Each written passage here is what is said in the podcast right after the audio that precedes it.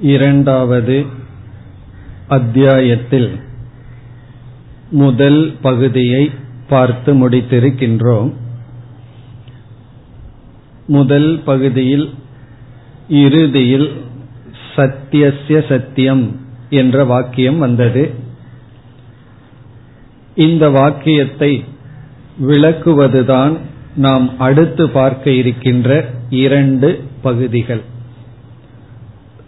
சத்தியசிய சத்தியம் என்பது பிரம்மத்தினுடைய லட்சணம் பிரம்மத்துக்கான பெயர் ரகசியமான பெயர் என்று சொல்லப்பட்டது. அந்த சத்தியசிய சத்தியம் என்பதனுடைய விளக்கம் இப்பொழுது நாம் எடுத்துக்கொள்ள இருக்கின்ற இரண்டாவது செக்ஷனும் இரண்டாவது பகுதியும் மூன்றாவது பகுதியும். இப்பொழுது நாம் இரண்டாவது பகுதிக்கு வருகின்றோம். இரண்டாவது செக்ஷன் இரண்டாவது அத்தியாயம் இரண்டாவது பகுதி. இந்த பகுதிக்கு சிசு பிராமணம் என்பது பெயர். சிசு பிராமணம். பிராமணம்னா செக்ஷன் பகுதி.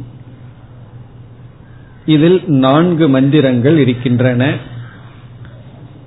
இந்த பகுதியினுடைய சாரத்தை மட்டும் நாம் பார்க்க போகின்றோம். மந்திரங்களுக்குள் செல்ல போவதில்லை. இந்த பகுதியை சிசு பிராமணம் என்று அழைக்கலாம் அல்லது பிராண பிராமணம் என்றும் இதற்கு பெயர். பிராண பிராமணம் அல்லது சிசு பிராமணம். இதனுடைய சாரம் என்ன? இங்கு என்ன சொல்லப்பட்டுள்ளது என்பதுதான் இப்பொழுது கேள்வி. சத்தியசிய சத்தியம் என்கின்ற லட்சணத்தில் முதல் சத்தியம் அதாவது சத்தியசிய என்ற இடத்தில் இந்த உலகத்தினுடைய என்ற பொருளை நாம் எடுத்துக்கொண்டோம். ஆனால் உபனிஷத் இந்த உலகத்துக்கு பயன்படுத்திய சொல் பிராணக. பிராணாவை சத்தியம் தேஷாம் ஏஷ சத்தியம் என்று சொல்லப்பட்டது. சத்தியத்தினுடைய சத்தியம் என்ற இடத்தில் சத்தியத்தினுடைய என்றால் பிராணனினுடைய சத்தியம் என்பது பொருளாக சொல்லப்பட்டது. பிராணக என்ற சொல்லுக்கு நாம் பார்த்தது சர்வம் அப்படின்னு பார்த்தோம். படைக்கப்பட்ட அனைத்தும் என்று பொருள் எடுத்துக் கொள்ள வேண்டும். அதாவது விஸ்வம் அல்லது ஜெகத் என்று பார்த்தோம். இங்கு பிராண சப்தமானது விளக்கப்படுகின்றது. பிராண சப்தம் அல்லது ஜெகத்தானது விளக்கப்படுகின்றது. அடுத்த பகுதியிலும் ஜெகத்தானது மேலும் விளக்கப்படும். இப்ப மூன்றாவது செக்ஷன்லையும் பிராண தத்துவத்தினுடைய விளக்கம் இந்த பகுதியிலும் பிராண தத்துவத்தினுடைய விளக்கம். பிராணக என்ற சொல்லுக்கு பல அர்த்தங்கள் இருக்கின்றது. பல அர்த்தங்களிலும் பேசப்படுகின்றது. முதல் முக்கிய அர்த்தம் பஞ்ச பிராணன். பிராணகங்கிற சொல்லுக்கு முக்கிய அர்த்தம் பஞ்ச பிராண தத்துவம். காற்று என்ற பூதம் வெளியே இருந்தால் வாயு என்று அழைக்கப்படுகிறது. அந்த காற்று நம்முடைய சரீரத்திற்குள் சென்று வரும் பொழுது பிராணக என்ற பெயரை அடைகின்றது. ஏர் காற்று என்ற ஒரு தத்துவம் வெளியே இருக்கும் பொழுது பிராணன் சொல்வதில்லை. இப்ப வெளியே காத்து அடிச்சிட்டு இருக்கு பிராணன் வீசிக்கொண்டிருக்கின்றதுன்னு சொல்ல மாட்டோம். அந்த காற்று நம்முடைய சரீரத்திற்குள் சென்று வரும் பொழுது அதே காற்றுக்கு பிராணன் என்று பெயர். இப்ப பிராணன் என்ற சொல்லுக்கு முக்கிய பொருள் நம்முடைய பிரீத்திங் வெளிவிடும் காற்று உள்ளே இழுக்கும் காற்று சரீரத்திற்குள் சென்று வருகின்ற காற்று. அது மட்டுமல்லாமல் இந்த உடல்ல வந்து இந்த காற்று பல விதமான செயல்களை செய்கின்றது. வெளியே போகுது உள்ள வருது இரத்த ஓட்டத்தை அனைத்து இடத்திற்கும் எடுத்து செல்கின்றது. இப்படி ஐந்து விதமான செயல்பாடு உடைய காரணத்தினால் இந்த பஞ்ச விதமான செயலையும் பஞ்ச பிராணன் என்று அழைக்கின்றோம். இதுதான் முக்கிய அர்த்தம். பிராணகங்கிற சொல்லுக்கு முக்கிய அர்த்தம் பஞ்ச பிராணக அது நம்ம தெரியும். பிராண அபான உதான சமானங்கிறதெல்லாம் நமக்கு தெரியும். பிறகு இரண்டாவது பொருள் இந்திரியாணி. நம்முடைய இந்திரியங்களும் பல இடத்தில் பிராணன் என்று சொல்லப்படுகிறது. நம்முடைய சென்ஸ் ஆர்கன் இந்திரியங்கள் எல்லாம் பிராணன் என்று சொல்லப்படுகிறது. பிறகு மூன்றாவது பொருள் பிராணகங்கிற சொல்லுக்கு சூக்ம சரீரம். பல இடங்கள்ல பிராணன் அப்படிங்கிற சொல்லுக்கு சூக்ம சரீரம்னு பொருள் வருகின்றது. ஒருவர் இறந்து விட்டார் நம்ம வந்து என்ன சொல்றோம்? அவருடைய பிராணன் சென்று விட்டது அப்படின்னு சொல்றோம். அங்கு பிராணன் சென்று விட்டதுங்கிறதனுடைய பொருள் ஸ்தூல சரீரத்திலிருந்து சூக்ம சரீரம் சென்று விட்டது. அதுதான் அர்த்தம். மரணம்ங்கிறது என்ன? சூக்ம சரீரம் ஸ்தூல சரீரத்திலிருந்து விலகி செல்லுதல். சூக்ம சரீரத்துல எத்தனை அவயவம் இருக்குங்கிறதெல்லாம் நம்ம படிச்சிருக்கோம். ஐந்து ஞானேந்திரியம் ஐந்து கர்மேந்திரியம் பிராண தத்துவம் மனம் சித்தம் புத்தி அகங்காரம் இதெல்லாம் சூக்ம சரீரத்தினுடைய அவயவம். அப்படி சில இடங்களில் சூக்ம சரீரத்தை நாம் பிராணன் என்று சொல்கின்றோம். பிறகு சில இடங்களில் உபனிஷத்துக்களில் ஸ்தூல சரீரத்துக்கும் பிராணன் என்ற ஒரு பெயர் உண்டு. இந்த ஸ்தூல உடலும் பிராணன் இந்த ஸ்தூல உலகமும் பிராணன் என்று சொல்லப்படுகிறது. அது எங்குன்னா இந்த இடத்திலேயே பிராணசிய சத்தியம் என்று சொல்லும் பொழுது ஸ்தூல உடல் ஸ்தூல பிரபஞ்சம். இப்ப இவைகள் எல்லாமே பிராணன் என்ற சொல்லுக்கு பொருளாகி விடுகின்றது இவ்விதம் பிராணன்கிற ஒரு சொல்லுக்கு முக்கியமான ஒரு அர்த்தம் இருந்த போதிலும் சில இடங்கள்ல இந்திரியங்களை குறிக்கின்றது சில இடங்கள்ல சூக்ம சரீரத்தை குறிக்கின்றது சில இடங்கள்ல ஸ்தூல சரீரத்தையும் சில இடத்துல சர்வம் அனைத்தையும் குறிக்கின்றது. ஆகவே இந்த பிராமணமானது இந்த பிராணனை பற்றி சற்று விளக்கம் வருகின்றது. பிறகு அடுத்த பிராமணத்திலையும் பிராணனுடைய விளக்கம் வந்து பிறகு நேதி என்கின்ற நிஷேத வாக்கியம் வர இருக்கின்றது. இப்ப இதுல நம்ம வந்து சாராம்சத்தை மட்டும் பார்க்க போகின்றோம். இப்ப இங்கு என்ன வந்துள்ளது என்றால் பிராணனுடைய பெருமை இங்கு பேசப்படுகிறது. பிராணஸ்துதி. அந்த பிராணனை வந்து இந்திரியமாகவும் பிறகு பிராண தத்துவமாகவும் எல்லாம் இங்கு பார்க்கப்பட்டு பிராணனுடைய ஸ்துதி இங்கு வருகின்றது அதுவும் நம்ம பல இடங்கள்ல படிச்சிருக்கோம். பிராணனுக்கான ஸ்துதி. பிராணனினுடைய பெருமை. அப்படி ஸ்துதி செய்த போதிலும் இந்த பிராணன் நித்தியாதான் அதான் சாரம். பிறகு சிலருக்கு சத்தியசிய சத்தியம்ங்கிற வாக்கியம் ஞானமாக போவதற்கு வாய்ப்பு இல்லாமல் இருக்கும். காரணம் என்னவென்றால் சித்த சுத்தி இல்லாமல் சித்த ஏகாகிரகம் இல்லாமல் இருக்கும். அவர்கள் என்ன செய்ய வேண்டும்? உபாசனை செய்ய வேண்டும். இங்கு எதற்கு உபாசனை என்றால் நம்முடைய சித்தமானது அசுத்தி ஆவதற்கும் நம்முடைய சித்தம் அதாவது நம்முடைய மனம் சத்தியசிய சத்தியம்ங்கிற வாக்கியத்தை கேட்டு அதை ஞானமா ஆக்குவதற்கு தகுதி இல்லாமல் இருப்பதற்கு முக்கியமான எதிரி யார்? அப்படின்னு ஒரு கேள்வி வருது. கேட்கிறோம். கேட்டாலும் கூட நமக்கு புரியாமல் மனம் அதை ஞானமாக மாற்றிக்கொள்ளாமல் இருப்பதற்கு நமக்கு பகைவனாக இருப்பவன். இப்ப இந்த முதல் மந்திரத்தில் சொல்லப்படுகிறது நம்முடைய இந்திரியங்கள். நம்முடைய இந்திரியங்கள் தான் நமக்கு பகைவனாக இருக்கின்றது காரணம் என்னன்னா இந்திரியங்களுக்கு ராகத்வேஷம் எல்லாம் இருக்கு. இந்திரியங்களுக்கு பலகீனம் இருக்கு. பலகீனமான இந்திரியங்கள் மூலமாக நம்ம மனதிற்கு வந்து அசுத்தமான அல்லது மனதை சஞ்சலப்படுத்துகின்ற விஷயத்தை கொடுத்து மனதை நம்ம கெடுத்து விடுகின்றோம். ஆகவே இங்கு ஒரு விதமான உபாசனை சொல்லப்படுகிறது. அந்த உபாசனை செய்யும் பொழுது இந்திரியத்தினுடைய ஜெயம் இந்திரிய ஜெயார்த்தம் உபாசனம். இப்ப இந்திரியத்தை நம்ம வெல்ல முடியும். இப்ப இந்த பகுதியினுடைய சாரம் பிராண தத்துவத்தினுடைய பெருமை பிராணனுடைய விளக்கம் பிறகு இங்கு ஒரு உபாசனை வருகின்றது. இந்த உபாசனையை செய்யும் பொழுது இந்திரிய ஜெயம் கிடைக்கின்றது. இந்திரியத்தை நம்மால் வெல்ல முடிகின்றது. இப்ப இந்த முகவுரையுடன் நம்ம ஒவ்வொரு மந்திரத்தினுடைய சாராம்சத்தை பார்க்க வேண்டும்.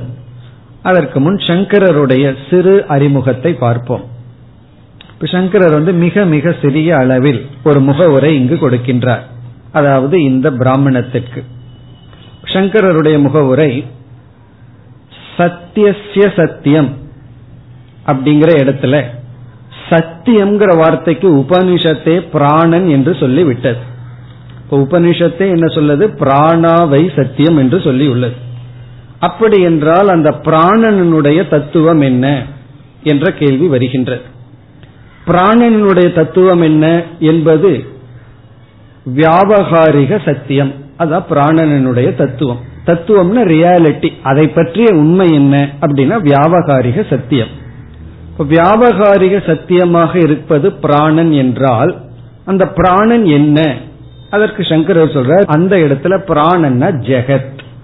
ஜெகத்னா சர்வம். எவைகளெல்லாம் படைக்கப்பட்டதோ அவைகள் எல்லாம் இப்போ வியாபகாரிக சத்தியம் என்று சொன்னால் அதனுடைய பொருள் என்ன என்றால் இந்த வியாபகாரிக சத்தியம் என்பது பாரமார்த்திக சத்தியத்திடமிருந்து சத்தியத்தை வாங்கி கொண்டது. சுதந்திர சத்தா அற்றது. எது வியாபகாரிய சத்தியம்னு சொல்றோமோ அது வேற ஒரு இடத்திலிருந்து தன்னிடம் இருக்கின்ற சத்தியத்துவத்தை வாங்கி கொண்டது. அப்ப இந்த உலகம் தானாக இருத்தல்ங்கிற சக்தியுடன் கிடையாது. தனக்கு வேறாக இருக்கின்ற பிரம்மனிடமிருந்து என்ன செய்துள்ளது? இருத்தல் என்கின்ற ஒரு நிலையை அடைந்துள்ளது. அப்ப சங்கரர் அறிமுகப்படுத்துகின்றார் இந்த ஜெகத்தானது எதனிடமிருந்து தோன்றி எது இருப்பதனால் இருந்து கொண்டு மீண்டும் எதனிடம் ஒடுங்குகின்றதோ அதுதான் பிரம்மன் என்று சொல்லப்பட்டுள்ளது. அப்படி அந்த பிரம்மன் தான் உண்மையான சத்தியம்.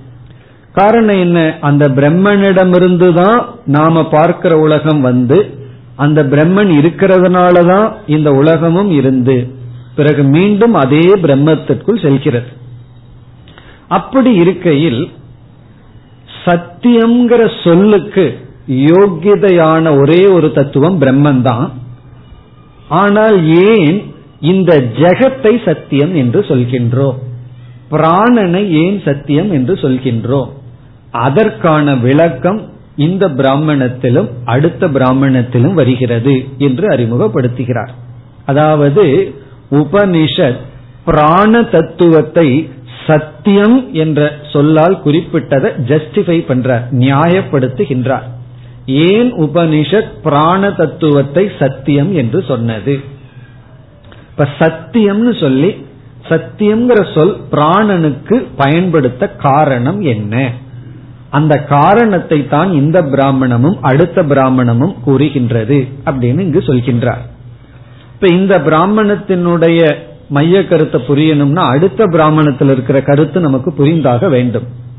அடுத்து நாம பார்க்க போகின்ற பிராமணம் மூர்த்தா மூர்த்த பிராமணம். மூணாவதா நம்ம பார்க்க போறோம். இதை முடிச்சுட்டு பார்க்க போவது மூர்த்தா மூர்த்த பிராமணம். அதாவது மூர்த்தம் அமூர்த்தம். மூர்த்தம்னா உருவத்தை உடையது அமூர்த்தம்னா உருவமற்றது. உருவத்தை உடையது உருவமற்றது என்ற அதுதான் அதனுடைய பொருள். இப்ப இந்த ஜெகத்தானது இரண்டாக பிரிக்கப்படுகிறது மூர்த்தம் அமூர்த்தம் என்று பிரிக்கப்படுகிறது. மூர்த்த பிரபஞ்சம் அமூர்த்த பிரபஞ்சம் என்று பிரிக்கப்படுகிறது. இந்த உலகமே மூர்த்தம் அமூர்த்தம்னு பிரிக்கப்படுகிறது. இந்த மூர்த்தத்துக்கு சத் என்று ஒரு பெயர் அமூர்த்தத்துக்கு தியத் என்று ஒரு பெயர். அப்ப ரெண்டையும் சேர்த்துனா சத்தியம் என்று வருகின்றது சத்து தியத்து தெத்துங்கிறது தியம் அப்படின்னு மாறிவிடுகிறது. அப்ப சத் அப்படின்னா மூர்த்தம் தியத் அப்படின்னா அமூர்த்தம். அப்ப சத்தியம்ங்கிற சொல் வேறொரு கோணத்துல பார்த்தோம்னா மூர்த்தம் பிளஸ் அமூர்த்தம் அப்படின்னு பொருள் கிடைக்கின்றது இந்த சத்தியம்ங்கிற சொல்லுக்கு இனி ஒரு பொருள் வந்து சத்து தியத் அப்படின்னு பிரிச்சோம் அப்படின்னா சத்துனா மூர்த்தம் உருவம் தியத் அப்படின்னா உருவமற்றது. இப்ப சத்தியம்னு என்ன உருவமும் உருவமற்றதும் அப்படின்னு பொருள் கிடைக்கின்றது. பிறகு சங்கரர் சொல்றார் பிராணன்கிறது இந்த ஜெகத்தை குறிக்கிறதா இருந்தா இந்த ஜெகத்து வந்து மூர்த்தா மூர்த்தமாக இருக்கும் பொழுது அப்ப பிராணனும் வந்து எப்படி இருக்கின்றதுன்னா மூர்த்தா மூர்த்தமாக இருக்கின்றது. அல்லது பிராணன் இஸ் ஈக்வல் டு ஜெகத் ஜெகத் இஸ் ஈக்வல் டு சத்தியம். ஆகவே பிராணன சத்தியம்னு சொல்லலாம். ஜெகத்த சத்தியம்னு சொல்லலாம். என்று ஏன் பிராணகங்கிற சொல்லுக்கு சத்தியம்ங்கிற வார்த்தை பயன்படுத்தப்பட்டது? அதுக்கு ஜஸ்டிபிகேஷன் என்னன்னா பிராணக இஸ் ஈக்வல் டு ஜெகத் பஞ்சபூதமாக இருக்கின்ற இந்த உலகம். இந்த உலகம் மூர்த்தா மூர்த்தமாக இருக்கிறது. மூர்த்தா மூர்த்தத்தை சத்தியம்னு சொல்லலாம். இப்ப மூர்த்தா மூர்த்தம் சத்தியம். இந்த உலகம் மூர்த்தா மூர்த்தமா இருக்கு. பிறகு வந்து இந்த உலகத்தை குறிக்கிற சொல் பிராணன். ஆகவே பிராணன்கிற சொல்லுக்கு சத்தியம்ங்கிற சொல்ல பயன்படுத்தலாம். எந்த அர்த்தத்தில அல்ல பாரமார்த்திகம் நித்தியம் மூன்று காலத்திலும் இருக்கின்றதுங்கிற அர்த்தத்திலே அல்ல அது மூர்த்தா மூர்த்தமாக இருக்கின்றதுங்கிற அர்த்தத்தில். ஆகவே பிராணுங்கிற சொல்லுக்கு சத்தியம்ங்கிற சொல்லை பயன்படுத்தலாம். அப்படி பயன்படுத்தும் பொழுது சத்து தியத் என்று பிரிக்க வேண்டும் என்று அறிமுகப்படுத்தி ஆகவே இந்த பிராண தத்துவம் இந்த இரண்டு பிராமணங்களிலும் அதாவது இரண்டு மூன்று பிராமணங்களில் விளக்கப்படுகின்றது என்ற அறிமுகத்தை கொடுக்கின்றார். இது சங்கரர் கொடுக்கின்ற சிறு அறிமுகம். இனி நம்ம வந்து இந்த இரண்டாவது பிராமணத்தினுடைய சாராம்சத்தை பார்ப்போம். இது வந்து உபாசனையாக இருக்கின்றது. வேதாந்த விசாரம் தத்துவ விசாரம் இல்லை. அதனால நம்ம மந்திரத்திற்குள் செல்ல வேண்டிய அவசியம் இல்லை. இங்கு பிராணனுக்கு சிசு என்ற ஒரு பெயர் வருகின்றது. பிராணனுக்கு இனி ஒரு பெயர் சிசு இங்கு என்ன சொல்லப்படுகிறது? எப்படி பிரம்மத்துக்கு உபனிஷத் பிரம்மத்துக்கு ரகசியமான ஒரு பெயரோ அதே போல பிராணனுக்கு ரகசியமான ஒரு பெயர் இருக்கின்றது. அந்த ரகசியமான பெயர் தான் சிசுகு இது வந்து பிராணசிய உபனிஷத். பிராணசிய உபனிஷத் வந்து சிசுகு எல்லாத்துக்கும் ஒவ்வொரு சீக்ரெட் நேம் இருக்கு. அப்படி பிராணனுக்கு இருக்கிற சீக்ரெட் நேம் வந்து சிசுகு இந்த இடத்துல சிசுகு அப்படிங்கிறதுக்கு வந்து என்ன எடுத்துக்கொள்ளப்படுகிறது சிறு கன்று எடுத்துக்கொள்ளப்படுகிறது ஒரு மாட்டினுடைய மாட்டிடம் இருந்து பிறந்த சிறு கன்று அப்பொழுது பிறந்த ஒரு சிறு கண்ணுக்குட்டின்னு சொல்லுவோம். அந்த சிறு கன்று எடுத்துக் கொள்ளப்படுகிறது. அதுதான் சிசு. குழந்தையும் எடுத்துக்கலாம். ஆனா உபனிஷத் இங்கு எடுத்துக்கொள்வது வத்சக. வத்சகன சிறு கன்று குட்டி. இந்த பிராணனை வந்து சிறு கன்றுக்கு உதாரணமா சொல்லப்படுகிறது. இப்போ ஒன்றை இனி ஒன்றுடன் ஒப்பிடும் பொழுது சாமியத்தை சொல்லணும். சாதாரண தர்மத்தை சொல்ல வேண்டும். இப்ப கன்று குட்டிக்கும் பிராணனுக்கும் என்ன ஒற்றுமை இருக்கு? இப்ப கன்று போய் பிராணனை போய் கன்று குட்டி அல்லது சிறு கன்றுன்னு சொல்வதற்கு என்ன ஒற்றுமை என்றால் முதல் ஒற்றுமை வந்து கன்று குட்டிக்கு வந்து சிறு கண் அப்பொழுதுதான் பிறந்திருக்கு. குழந்தைன்னு எடுத்துக்கொண்டாலும் சரி ராகத்வேஷம் கிடையாது. அதே போல பிராணனுக்கு ராகத்வேஷம் இல்லை. பிறகு யாருக்கு ராகத்வேஷம் இருக்குன்னா இந்திரியத்துக்கு தான் ராகத்வேஷம் இருக்கு. பிராண தத்துவம் வந்து ராகத்வேஷம் அற்றது பிறகு இனி ஒரு கருத்து சொல்லப்படுகிறது. கன்று குட்டிக்கோ அல்லது சிறு குழந்தைக்கோ வெளி விஷயங்களில் பற்று இல்லை. பாஹ்ய விஷய ஆசக்திகி ஆசக்தினா பிடிச்சிட்டு இருக்கிறது வெளி விஷயத்தை. அது வந்து கன்றுக்கும் கிடையாது சிறு குழந்தைக்கும் கிடையாது. அதே போலதான் பிராணன் எதனுடனும் பற்று கொள்வதில்லை. சுருக்கமா சொன்னா சுத்தக பிராணக. பிராணன் தூய்மையானது.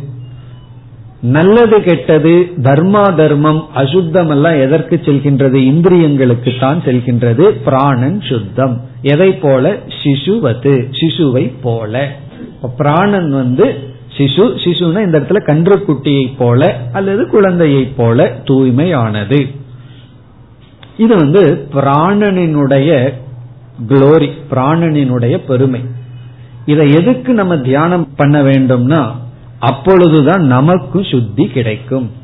அது பிராணன் வந்து மித்தியாவா இருந்த போதிலும் மித்தியா வஸ்துக்குள்ளேயே சுத்தமான வஸ்து அசுத்தமான வஸ்துன்னு இருக்கு.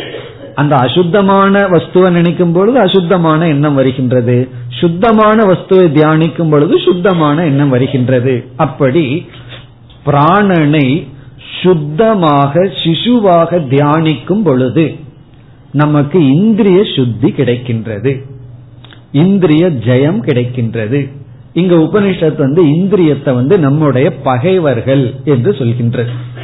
பகைவர்களிடமிருந்து வெற்றி கிடைக்கும். நம்ம நினைச்சிட்டு இருக்கோம் நம்மளுடைய பகைவர்கள் வெளியே இருக்கிறார்கள். உபனிஷத் சொல்லுது நம்முடைய இந்திரியங்கள் தான் பகைவர்கள். இனி முதல் மந்திரத்திற்கு செல்வோம் முதல் மந்திரத்தினுடைய சாராம்சம் என்னவென்றால் கன்று குட்டியானது நான்கு இடத்தோட சம்பந்தப்படுகிறது. அதனுடைய கரஸ்பாண்டிங் அதற்கு சமமா பிராணன் எந்த நான்கு இடத்துல சம்பந்தப்படுகிறது அப்படின்னு ஒரு நான்கு கம்பாரிசன் வருகிறது. இதெல்லாம் தியானத்துக்காக உபாசனைக்காக. எதற்கு உபாசனை? இந்திரிய ஜெயம். இந்திரஜித்னு சொல்றது இந்திரனை வென்றவன்.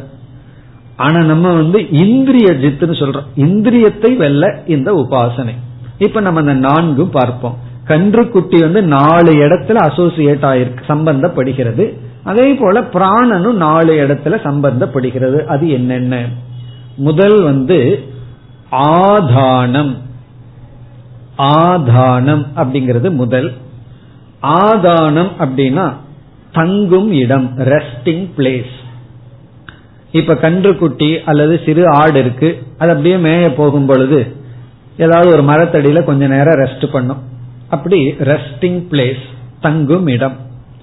அதே போல பிராணனுடைய தங்கும் இடம் ஷரீரம் ஸ்தூல ஷரீரம். இது வந்து பிராணனுக்கு.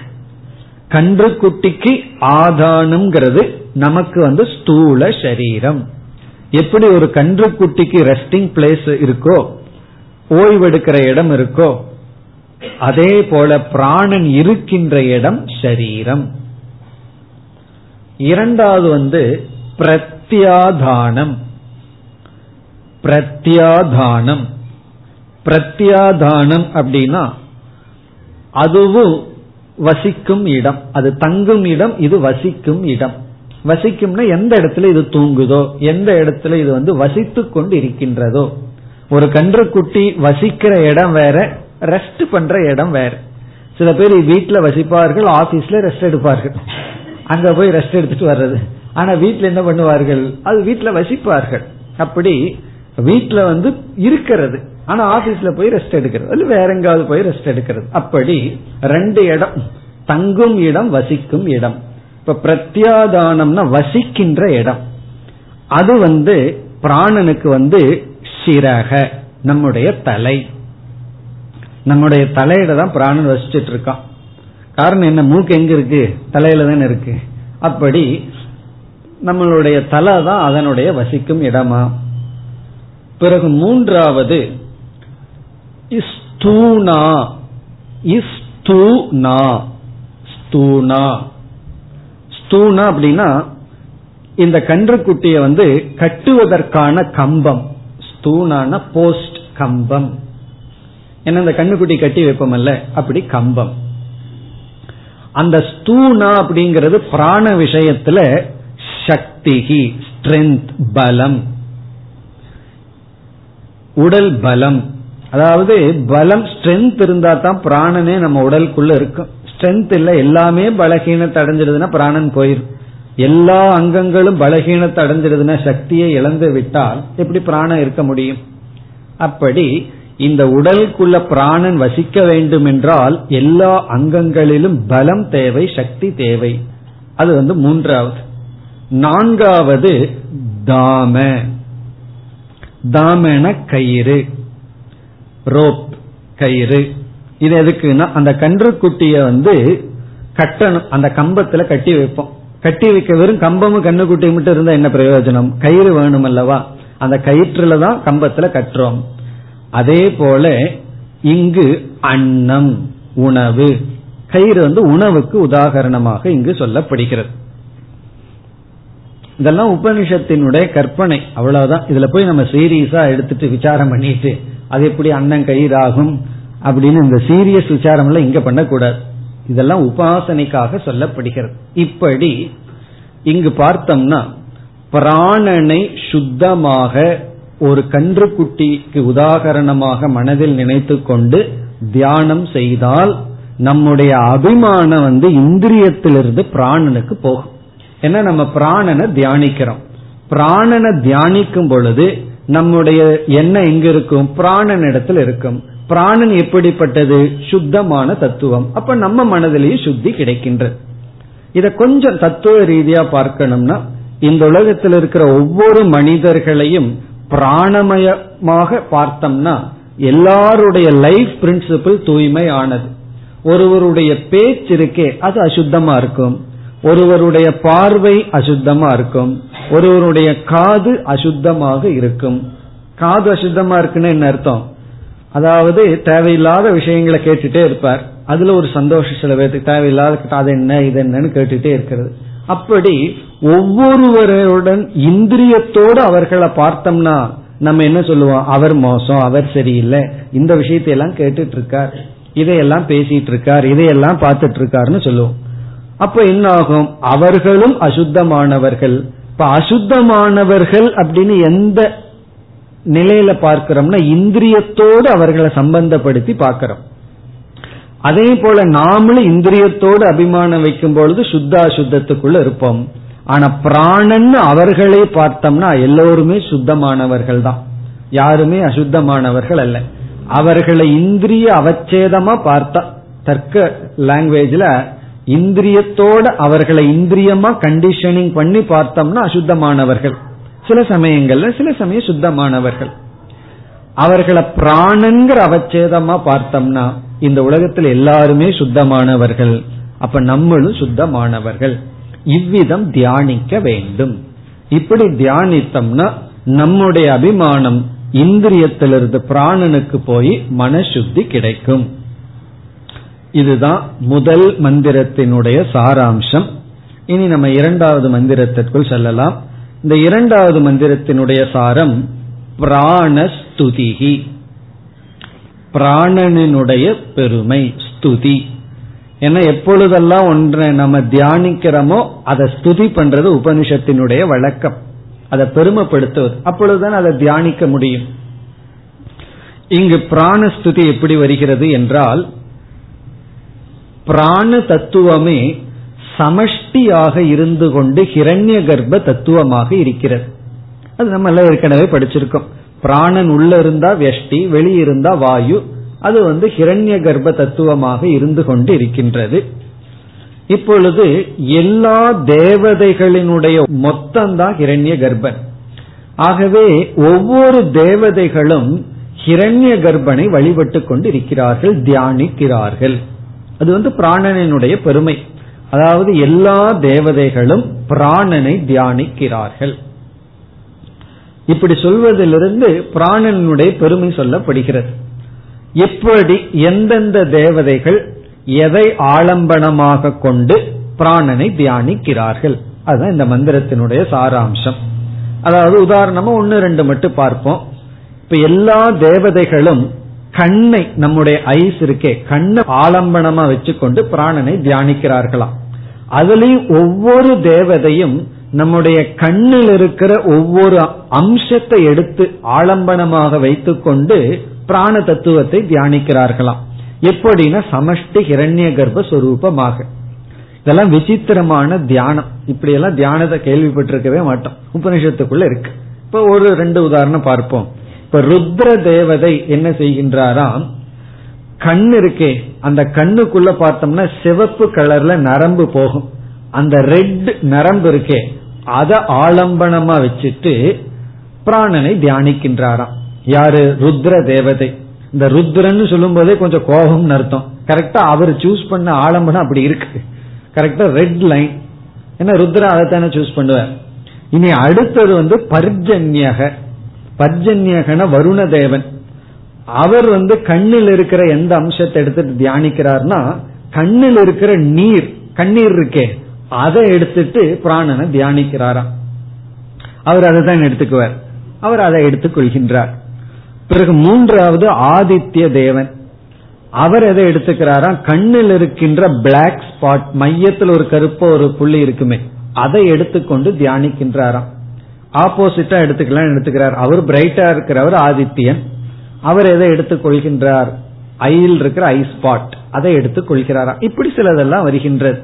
இதெல்லாம் எதற்கு என்றால் ஒவ்வொரு தேவதைகளும் கண்ணை மையமாக அதில் இருக்கின்ற அங்கத்தை மையமாக கொண்டு பிராணனை தியானிக்கின்றார்கள். இது எதற்கு சொல்லப்படுது?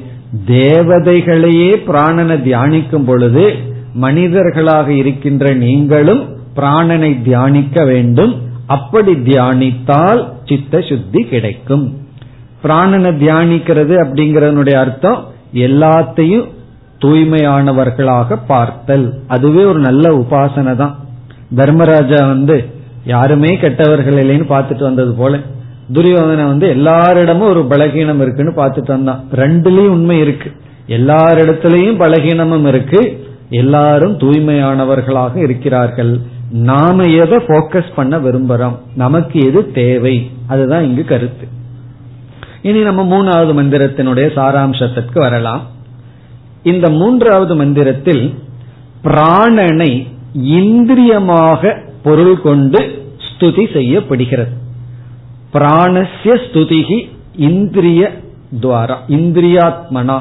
இந்திரியமாக பிராணனை பாவித்து இப்பொழுது பிராணனுடைய ஸ்துதி. இந்த உபனிஷத்து வந்து எப்படி இந்திரியத்திற்குள்ள வருதுன்னா இந்திரியம் வந்து உண்மையிலேயே அசுத்தமானதுதான். பிராணன் தூய்மையானது தூய்மையானதுன்னு நினைச்சிட்டு அந்த பிராணந்தான் இந்திரியம்னு நினைக்கும் பொழுது இந்திரியங்களும் தூய்மை அடைகின்றன. ஏன்னா தூய்மையான பிராணனை கொண்டு வந்து இந்திரியம்னு பார்க்கும் பொழுது இந்த பிராணந்தான் இந்திரியம்னு பார்த்தோம்னா பிராணனுடைய சொரூபம் என்ன? சுத்த சொரூபம். பிராணன் சுத்த சொரூபம்னா அசுத்தமான இந்திரியத்தையும் பிராணன் சொல்லும் பொழுது உடனே நம்ம சொல்லிருக்கூட அப்ப பிராணனையும் அசுத்தப்படுத்திடலாமேன்னா. ஆனா அது முடியாது. பிராணன் என்னைக்கு சுத்த சொரூபம்? ஆகவே சுத்த சொரூபமான பிராணனை இந்திரியம்னு சொல்லும் பொழுது அந்த இந்திரியமும் சுத்த சொரூபம் ஆகிறது அப்ப அந்த இந்திரியத்துக்கு வந்து யசோஹேதுகு அப்படின்னு சொல்லப்படுகிறது. நம்முடைய யசத்துக்கு யசம்னா புகழ். ஆனா இந்த இடத்துல உயர்வுன்னு அர்த்தம். ஸ்ரேயஸ் அர்த்தம். நம்முடைய ஸ்ரேயஸுக்கு இந்திரியம் காரணம் ஆகின்றது. இந்திரியம் வந்து நம்முடைய மேன்மைக்கு காரணம் ஆகின்றது முதல்ல இந்திரியத்தை அசுத்தம்னு சொல்லி இந்திரியம் நமக்கு பகைவன் சொல்லி இப்ப உபனிஷத் பேலன்ஸ் பண்ணுது. பிறகு இங்கு இந்திரியங்கள் எவ்வளவுன்னு வரும்பொழுது பொதுவா நம்ம ஐந்து இந்திரியம் சொல்லுவோம். ஆனா இங்கு வேறு கோணத்தில் ஏழு இந்திரியங்கள் என்று சொல்லப்படுகிறது. ஏழு இந்திரியம். அந்த ஏழு என்ன அப்படின்னா இரண்டு கண்கள் பிறகு வந்து இரண்டு நாசி துவாரம் மூக்கில் இருக்கிற இரண்டு துவாரம் பிறகு இரண்டு காது துவாரம். காது ஒண்ணுதான் ஆனா ரெண்டு இடத்துல இருக்கே. இரண்டு மொத்தம் ஆறு. ஏழாவது வந்து வாய். நம்முடைய மவுத். எல்லாமே முகத்தில் இருக்கு. முகத்திலேயே இந்த ஏழு வந்துரு. இந்த ஏழுக்கும் இங்கு கொடுக்கின்ற பெயர் சப்த ரிஷயக. ஏழு ரிஷிகள். சப்த ரிஷின்னு நம்ம பார்த்திருப்போம் புராணங்கள். ஆனா இந்த இடத்துல நம்ம முகத்தில் இருக்கின்ற இந்த ஏழு துவாரம் சப்த ரிஷிகள் என்று சொல்லப்படுகிறது. இந்த ரிஷி அப்படின்னு சொன்னா அறிபவன் ஞானி. ஜானாதி இது ரிஷிகி ரிச்சதி ஜானாதி. எது அறிகின்றதோ எவர்கள் அறிகிறார்களோ அவர்கள் ரிஷிகள். ரிஷிகள்னாவே அறிவை உடையவர்கள் அப்படின்னு அர்த்தம். பிறகு பேசுதல் அப்படிங்கிறது கர்மேந்திரியத்துல போகுது. சுவைத்தல்ங்கிறது ஞானேந்திரியத்துல வருது. இங்க மவுத் அப்படின்னு சொல்லும்போது வாயின்னு சொல்லும்போது அது உண்மையிலேயே சுவைக்கின்றது. ஆனா கர்மேந்திரியங்கள்லேயே மிக முக்கியமாக நம்முடைய முன்னேற்றத்திற்கு உயர்வுக்கு காரணம் நம்முடைய பேச்சு. ஆகவே இந்த மந்திரத்தில் என்ன செய்யப்படுகிறது? எட்டாவதாக நம்முடைய வாக்கும் சேர்த்து கொள்ளப்படுகிறது. ஏற்கனவே ஏழு பேர் ரிஷிகளா இருக்கிறார்கள். எட்டாவதாக வாக்கானது எடுத்துக்கொள்ளப்படுகிறது வாக்கினுடைய பெருமையும் பேசப்படுகிறது. அந்த ஞானேந்திரியத்துல பேசுகின்ற கர்மேந்திரியம் சேர்த்து கொள்ளப்படுகிறது. அது ரொம்ப முக்கியம். பேச்சு தானே ரொம்ப முக்கியம். ஏன்னா ஒரு சந்தேகம் இருந்ததுன்னா கேள்வி கேட்கறதுக்கு பேச்சு தேவைப்படுகிறது. ஒரு அறிவை அடையணும்னா நம்ம பேச்சை நிறுத்திட்டோம்னா அறிவை அடைய முடியாது. அதனாலதான் மௌனத்தை எப்போ கையாளணும்னா அறிவை எல்லாம் அடைஞ்சதற்கு பிறகு நம்ம பேசுறத நிறுத்திட்டோம் அப்படின்னா நம்ம புதிதான அறிவை கேட்டு அறிவை அடைய முடியாது. பரிப்பிரஷ்னேன்னு பகவான் சொல்லியிருக்கார். கேட்டு ஞானத்தை பெற வேண்டும். ஆகவே இந்த வாக்கும் எடுத்துக்கொள்ளப்படுகிறது இப்படி இந்த ஏழு ரிஷிகள் என்று சொல்லப்பட்டு பிராணனே சப்த ரிஷிகளாக இருக்கின்றது வாக்காகவும் இருக்கின்றது. ஆகவே பிராணன் பெருமை வாய்ந்தது. இந்த பிராணனை தியானித்தால் சுத்தமாக சிசுவாக தியானித்தால் இந்திரியத்தை வெல்லலாம். இனி நான்காவது இறுதி மந்திரம். இப்ப இந்த இறுதி மந்திரத்துல ஏழு ரிஷிகள்னு சொல்லப்பட்டது. சப்த ரிஷயக ஏழு ரிஷிகள். எது? நம்முடைய இந்திரியங்கள். அந்த எந்தெந்த ரிஷிகள் எல்லாம் நமக்கு அதிர்ஷ்டான தேவதைகளாக இருக்கிறார்கள் இங்கு சொல்லப்படுகிறது. ஆக ஏழு ரிஷிகளினுடைய பெயர் வருகின்றது. இதெல்லாம் ஜஸ்ட் அன் இன்ஃபர்மேஷன் அவ்வளவுதான். அதாவது இரண்டு காதுகளுக்கு ரிஷிகளாக இருப்பவர்கள் வந்து கோதமக பிறகு பரத்வாஜக. இதெல்லாம் ரிஷிகளினுடைய நேம் சப்த ரிஷிகள். இவங்க யாருக்கு அதிபதினா ரெண்டு காது. கோதமக பரத்வாஜக. பிறகு இரண்டு கண்களுக்கு இரண்டு கண்களுக்கு வந்து விஸ்வாமித்ரக ஜமதக்னிகி. விஸ்வாமித்ரக ஜமதக்னிகி பிறகு நாசி துவாரம் மூக்கில் இருக்கிற இரண்டு துவாரத்திற்கு வசிஷ்டக காஷ்யபக வசிஷ்டக காஷ்யபக. பிறகு மவுத் டேஸ்டிங் மவுத்துக்கு அத்ரிஹி அத்ரி ரிஷி அத்ரிஹி என்று இங்கு ஏழு விதமான ரிஷிகளினுடைய பெயர் குறிப்பிடப்பட்டு அவர்களெல்லாம் இந்த இந்திரியங்களுக்கு அதிர்ஷ்டான தேவதைகளாக அருள் பாலிப்பவர்களாக இருக்கிறார்கள். இதனுடைய முடிவு என்ன என்றால் இப்படிப்பட்ட மேன்மையான பிராணனை தியானித்தால் இந்திரியத்தை வென்று மனசுத்தி கிடைக்கும். மனசுத்தி கிடைத்தால் சத்தியச சத்தியம் என்பது விளங்கும். இதோடு இந்த பிராமணம் முடிவடைகின்றது. இனி நாம் அடுத்த பிராமணத்திற்கு செல்லலாம். மூன்றாவது பிராமணம். இந்த பிராமணத்தில் ஆறு மந்திரங்கள் இருக்கின்றது. இது வந்து முக்கியமான பிராமணம். அதனால நம்ம ஒவ்வொரு மந்திரமாக நாம் பார்க்க போகின்றோம். இந்த பிராமணத்திற்கு பெயர் மூர்த்தா மூர்த்த பிராமணம். மூர்த்த அமூர்த்த பிராமணம். இப்ப இந்த பிராமணத்தினுடைய இறுதியில ஆறாவது மந்திரத்துல தான் நமக்கு வந்து நேதி நேதி அப்படின்னு ஒரு முக்கியமான வாக்கியம் கிடைக்கின்றது இப்ப இதனுடைய சாராம்சம் என்ன? இதுல என்ன கருத்து இருக்கின்றது என்று இப்பொழுது நாம் பார்க்க வேண்டும். அதாவது இந்த பிராமணத்தில் பிராண சப்தத்தினுடைய விளக்கம் முதலில் வருகின்றது. ஃபர்ஸ்ட் போர்ஷன் வந்து மீண்டும் இந்த பிராண சப்தத்தினுடைய விளக்கம். இங்கெல்லாம் உபாசனை கிடையாது. இது வந்து ஞான பிரதானம் இது வந்து ஞான காண்டம் தான் பிராண சப்தத்தினுடைய விளக்கம் அல்லது பிராண தத்துவத்தினுடைய விளக்கம்.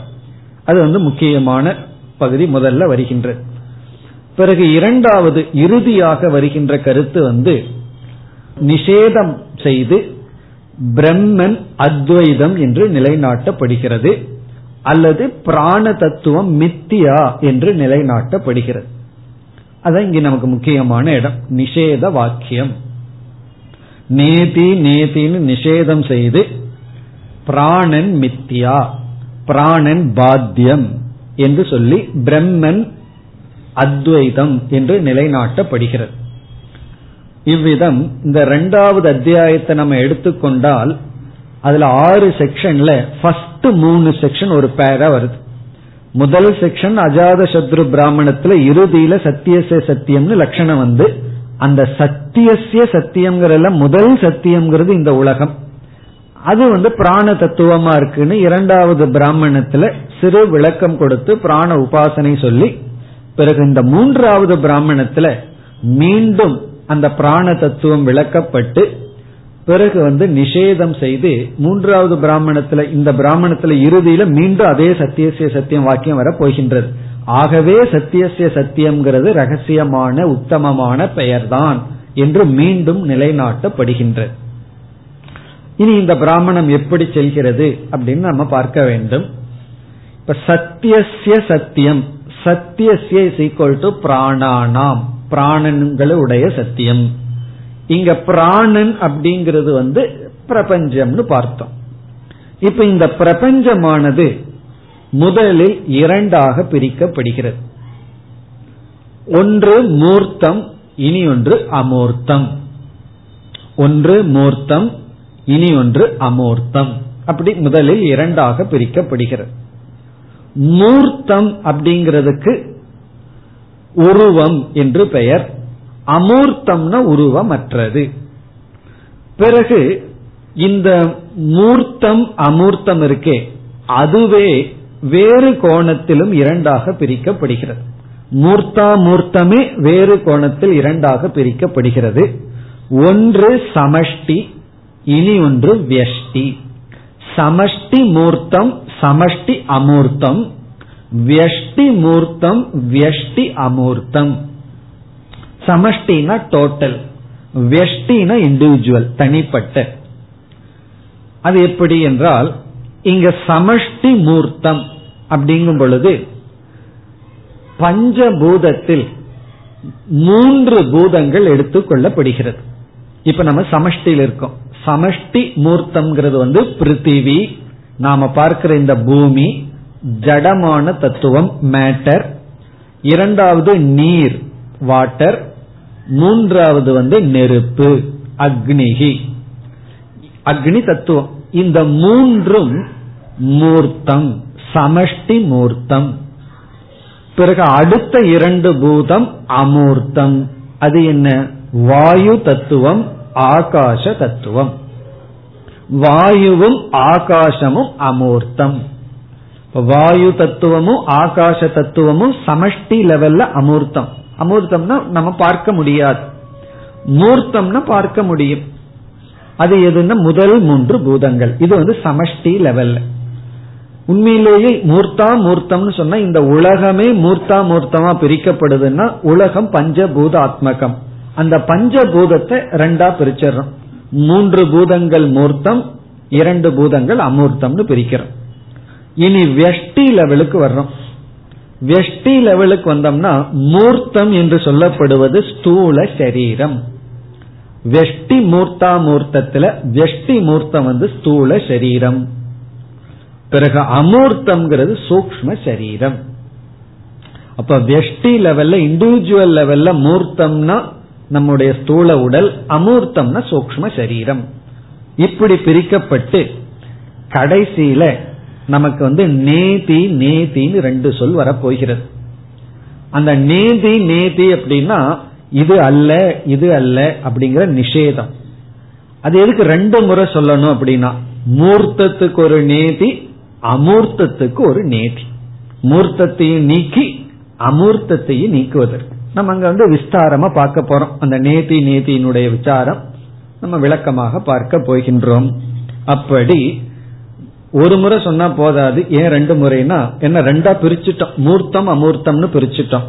அதனால வந்து நேதி நேதின்னு சொல்லி இவைகள் இல்லைன்னு நிஷேதம் செய்து பிரம்மன் மட்டும் இங்கு நிலைநாட்டப்படுகின்ற இப்ப இந்த விதத்துலதான் இந்த பகுதியானது அமைந்துள்ளது.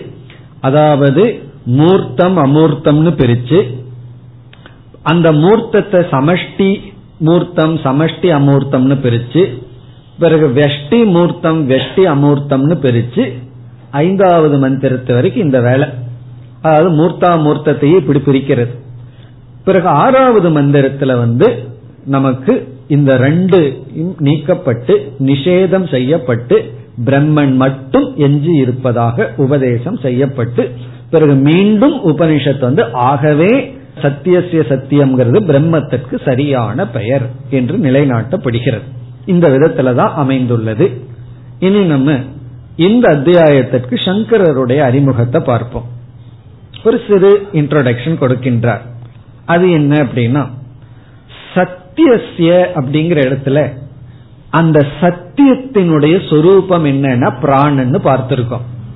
இப்போ ஒரு கேள்வி கேட்கிறார் அந்த பிராணன் சேத்தனம் வா அச்சேதனம் வா? பிராணசிய சத்தியம்ங்கிற இடத்துல முதல் சத்தியத்தினுடைய சத்தியத்தினுடைய அந்த உடையன்னு இருக்கே அந்த சத்தியம் வந்து சேத்தனம் வா அச்சேதனம் வா ஜடமான தத்துவமா அறிவு சொரூபம் வா அப்படிங்கிறது கேள்வி. சத்தியத்தின் சத்தியம்ங்கிற இடத்துல இரண்டாவது சத்தியத்தை பத்தி பேச வேண்டாம். முதல் சத்தியம் வந்து ஜடமா சேத்தனமா. இப்ப இங்க வந்து முதல் சத்தியம் ஜெகத்னு சொல்லியிருக்கோம். அது திருஷ்யமாக இருப்பதனால் ஜடம் அப்படின்னு சொல்ற அப்படின்னு நம்ம முடிவுக்கு வர்ற திருஷ்யத்துவா ஜடம் ந சேதனம் என்ன முதல் சத்தியத்துக்கு நம்ம கொடுத்த லட்சணம் வந்து பிராணன். பிராணன் வந்து ஜட தத்துவம் பிராணுங்கிறது இந்த பிரபஞ்சம். ஆகவே முதல் சத்தியமானது சேதனம் அல்ல அச்சேதனம் இனி அடுத்த கேள்வி கேட்கிறார். சரி அது அச்சேதனம் காரணம் வா அல்லது விகாரம் வா அப்படின்னு அடுத்த கேள்வி. அதாவது இந்த பிராணன் இந்த ஜட தத்துவம் காரணஸ்வரூபமா இருக்கா அல்லது காரியம் விகாரமா இருக்கா அப்படிங்கிறது கேள்வி. பிராணன் அல்லது ஜெகத். இது ஜடம்னு சொன்னதுக்கு அப்புறம் இது காரண சொரூபமா அல்லது விகார சொரூபமா? அதுக்கு சங்கரர் சொல்றார் ந காரண சொரூபம் ஜென்ம சுருதேகே. அதாவது இவைகளினுடைய ஜென்மம் பேசப்பட்ட காரணத்தினால் இது மூல காரணம் அல்ல ஆகாஷக சம்பூதக வாயுகு சம்பூதகன்னு சொல்லி அனைத்து பூதங்களினுடைய உற்பத்தி பேசப்பட்ட காரணத்தினால் இது காரியம் இது விகாரம். விகாரம்னா காரியம். இது உருவாக்கப்பட்டதே தவிர இது மூல காரணம் அல்ல காரணம் என்ன? ஜென்ம சுருதி ஜென்மமாக இருப்பதனால். இந்த பஞ்சபூதத்துக்கு உற்பத்தி சொல்லப்பட்ட காரணத்தினால் இது வந்து அனாதி காரணம் அல்ல இது காரியம். இனி அடுத்த கேள்வி கேட்கிறார். எது காரியமோ அது வந்து மித்தியா. அது சத்தியம் அல்ல காரியமா இருக்கிறது விகாரம். விகாரம்னா மாற்றத்தை அடைவது தோன்றுவது அது மித்தியா.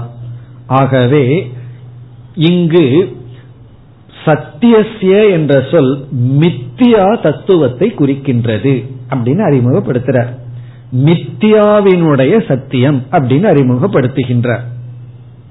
இனி அடுத்த கேள்வி மித்தியாவாக இருக்கும் பொழுது ஏன் சத்தியம்ங்கிற வார்த்தையை பயன்படுத்தணும்? அதுதானே. இதை திருப்பி திருப்பி கேட்டுட்டே இருக்கிறோமே. ஏன்னா அது ஒண்ணு தானே நம்ம மைண்ட வந்து இன்னும் எவ்வளவுதான் படிச்சாலும் திடீர்னு அந்த சந்தேகம் வந்து ஏன் சத்தியம்னு சொல்லணும்? ஏன் சத்தியம்னு சொல்லணும்னே கேட்டுட்டு இருக்கோம். இப்ப அதுக்கு தான் இங்கு சொல்லப்படுகிறது மித்தியாங்கிற சொல் புரிந்து கொள்ள வேண்டிய சொல். இப்ப மித்தியாங்கிற சொல்லே நமக்கு புரியலன்னு வச்சுக்கோமே. ஏதாவது புரியாத ஒரு சொல்ல சொன்னோம்னா அந்த கான்செப்ட் புரிஞ்சுதுன்னு சொன்னா அந்த கான்செப்ட குறிக்கிற ஒரு சொல்ல சொன்னா அது நமக்கு புரிஞ்சிடும் இப்ப வந்து நான் உங்களிடத்துல வெலாசிட்டி அப்படின்னு ஒரு வார்த்தையை சொல்றேன். அந்த வார்த்தையை பத்தி கேட்கவே இல்லைன்னா அந்த வார்த்தை என்ன நமக்கு புரிய போகுது. அப்ப நான் என்ன பண்ணணும்? வெலாசிட்டிங்கிறத பத்தி உங்களுக்கு புரிய வைக்கணும்னா வெலாசிட்டிங்கிற வார்த்தையை சொல்லக்கூடாது. அதை தவிர வேற சில வார்த்தைகள் எல்லாம் புரிஞ்ச வார்த்தைகள் எல்லாம் சொல்லி பிறகுதான் அதை வந்து சொல்லி புரிய வைக்க வேண்டும். இப்ப ஹைட் வெயிட் அப்படிங்கிற வார்த்தையெல்லாம் இருக்கு. இது வந்து சின்ன குழந்தைக்கு புரியல அப்படின்னா ஹைட்னா என்னன்னு புரியல உயரம்னா என்னன்னு தெரியல அப்படின்னா நான் என்ன செய்யணும்? உயரம் என்றால் உயரம்னு சொன்னோம்னா அது என்ன புரியும்? அப்போ உயரம்ங்கிற வார்த்தை வெலாசிட்டிங்கிற வார்த்தையை விட்டுட்டு வேற அதை புரிய வைக்கிற வார்த்தையில போய்தான் பிறகு அந்த கான்செப்ட புரிய வச்சதுக்கு அப்புறம் அந்த வார்த்தைக்கு அதுக்கு அர்த்தம் கிடைக்கும். அதே போல மித்தியாங்கிறது நம்ம புரிஞ்சுக்க வேண்டிய லட்சியமா இருக்கு. புரிஞ்சுக்க வேண்டிய லட்சியமா இருக்கும்போது மித்தியாங்கிற வார்த்தையவே சொன்னா எப்படி நமக்கு புரியும்? ஆகவே மித்தியாங்கிற வார்த்தையை புரிய வைக்கணும்னா அந்த வார்த்தைக்குள்ள மித்தியா இருக்கக்கூடாது இப்ப ஓடுதல் அப்படின்னா என்னன்னு ஒருத்தர் கேக்குறார். அவருக்கு வந்து தமிழ் படிச்சிட்டு இருக்காருன்னு வச்சுக்கோமே. ஓடு அப்படின்னா என்னன்னா? ஓடுன்னா ஓடு அப்படின்னா அவருக்கு என்ன புரிய போகுது? ஒன்னா ஓடி காட்டணும் அல்லது வேற ஏதாவது அவருக்கு நடத்தல்ங்கிற வார்த்தை தெரியுதுன்னு வச்சுக்கோமே. உடனே வேகமாக நடத்தல். அப்படி சொல்லலாம். அப்போ ஓடுதல் அப்படிங்கிற வார்த்தைக்கு அவர் அர்த்தம் கேட்கும் போது நம்ம ஓடுதல்ங்கிற வார்த்தையை பயன்படுத்தக்கூடாது. ஆனா நம்ம மற்ற வார்த்தையை பயன்படுத்துறோம். என்ன அர்த்தம்? ஓடுதல்ங்கிறத புரிய வைக்கிறதுக்கு தான். அப்படி மித்தியாங்கிறத புரிய வைக்கிறதுக்கு நாம மித்தியாங்கிற சொல்ல பயன்படுத்தக்கூடாது. காரணம் என்ன? மித்தியாங்கிறதுன்னு தெரியாம இருக்கு. அப்படி இருக்கையில வேற எந்த வார்த்தையை எப்படிப்பட்ட எக்ஸ்பிளனேஷன் சொன்னா தான் புரிய வைக்க முடியும்? அப்படின்னா சங்கரர் சொல்றார். சத்தியசிய சத்தியம்ங்கிறத தவிர வேற பெஸ்ட் லட்சணம் கிடையாது. ஆகவே இந்த சத்தியசிய சத்தியம்ங்கிறது வந்து எப்படி உத்தமமான மேலான லட்சணம் அப்படிங்கிறது தான் இந்த மூர்த்தா மூர்த்த பிராமணத்தினுடைய கடைசியில நிலைநாட்டப்படுகிறது. அது ஒரு கன்க்ளூஷனோட வரப்போகுது. நேதி நேதின்னு சொல்லிட்டு உபனிஷத்தே சொல்ல போகின்றது. இந்த நேதிங்கிறதுக்கு மேல பெஸ்ட் எக்ஸ்பிளனேஷன் இருக்க முடியாது. ஆகவே சத்தியசிய சத்தியம் கரெக்ட் நீ அடுத்து இந்த நேதி நீதி எப்படி பெஸ்ட் அதையும் நம்ம பார்க்கப்போம் நேதி நீதிங்கிறது எப்படி? ஒரு மிக வேற வழி இல்லை. அதை தவிர வேற பாசிபிலிட்டிஸ் கிடையாது. அப்படிப்பட்ட லட்சணம். அதையும் நம்ம பார்க்க போகின்றோம். அதாவது சங்கரர் கடைசியா சொல்றார் இந்த பிரம்மன் வந்து நிஷ்பிரபஞ்சம். பிரபஞ்சம் இல்லாத வெறும் அத்வைதமாக மட்டும் இருக்குன்னு நம்ம புரிந்தாக வேண்டும். நிஷ்பிரபஞ்ச பிரம்மஸ்வரூப ஞானார்த்தம். இந்த அத்தியாயம் எதற்கு இந்த செக்ஷன் எதற்குனா பிரபஞ்சம் இல்லாத சம்சாரமற்ற அந்த பிரம்மத்தினுடைய சொரூபத்தை புரிந்து கொள்ள. பிறகு ஒரு பெரிய அடுக்குமொழி போல எழுதிட்டு போறார். அந்த பிரம்மன் வந்து அஜம். அஜம்னா பிறக்காது. அஜரம். அஜரம்னா ஜெரையா அற்றது. அமிர்தம் மரணமற்றது. அபயம். அபயஸ்வரூபமானது. அவிஷயம். அது விஷயமற்றது. அது அத்வைதம். அத்வைதமானது. இப்படி பிரம்மத்தை புரிஞ்சுக்கிறதுக்கு நமக்கு நேதிங்கிற ஒரு வாக்கியத்தின் மூலமாக சத்தியசிய சத்தியம்தான் பெஸ்ட் லட்சணம்ங்கிறதுக்காக இந்த மூர்த்தா மூர்த்த பிராமணம் ஆரம்பிக்கின்றது என்று ஒரு சிறு அறிமுகத்தை கொடுக்கின்றார். இனி நம்ம இந்த மூர்த்தா மூர்த்த பிராமணத்திற்கு செல்ல வேண்டும். இப்பொழுது நாம் முதல் மந்திரத்தை படிப்போம். பக்கம் நூத்தி முப்பத்தி ஐந்து. துவே வாவ ब्रह्मणो रूपे मूर्तं चैव अमूर्तं च मर्त्यं च अमृतं च स्थितं च यच्च सत् त्यच्च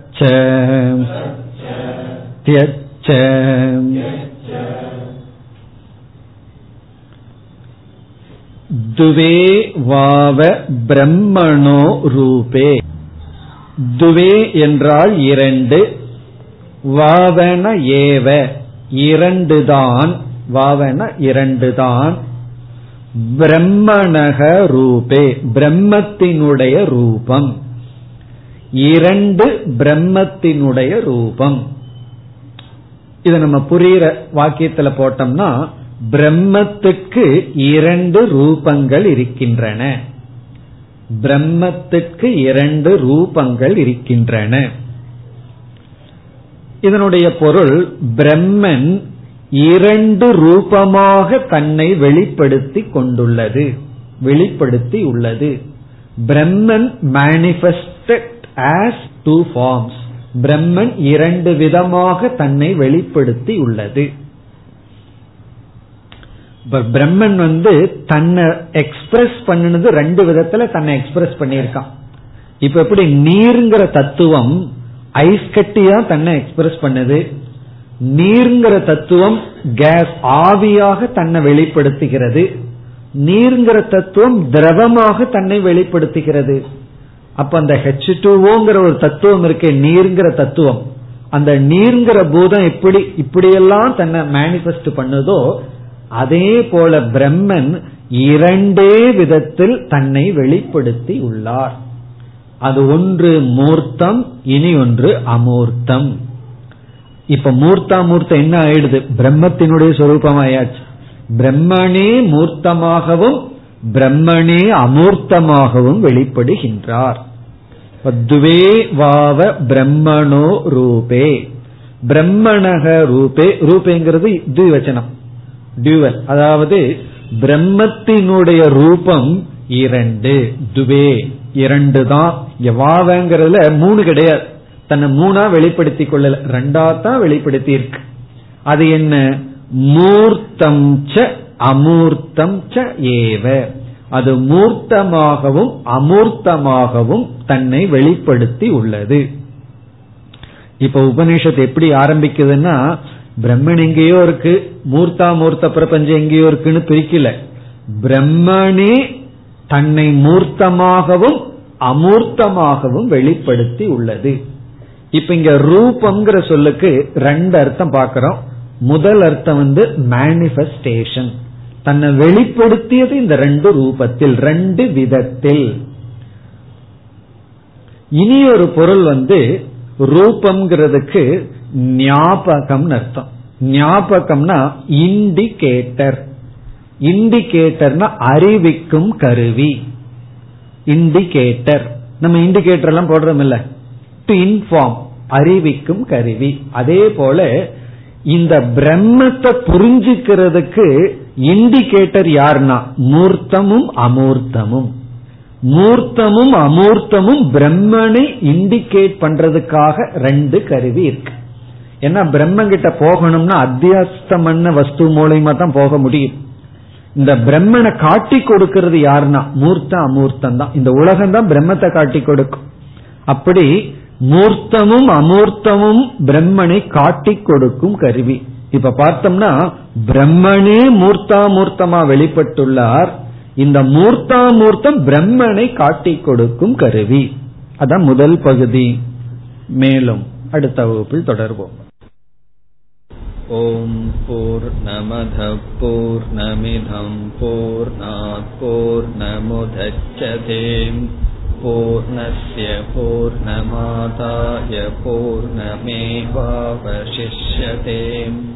ॐ शान्ति शान्ति शान्तिः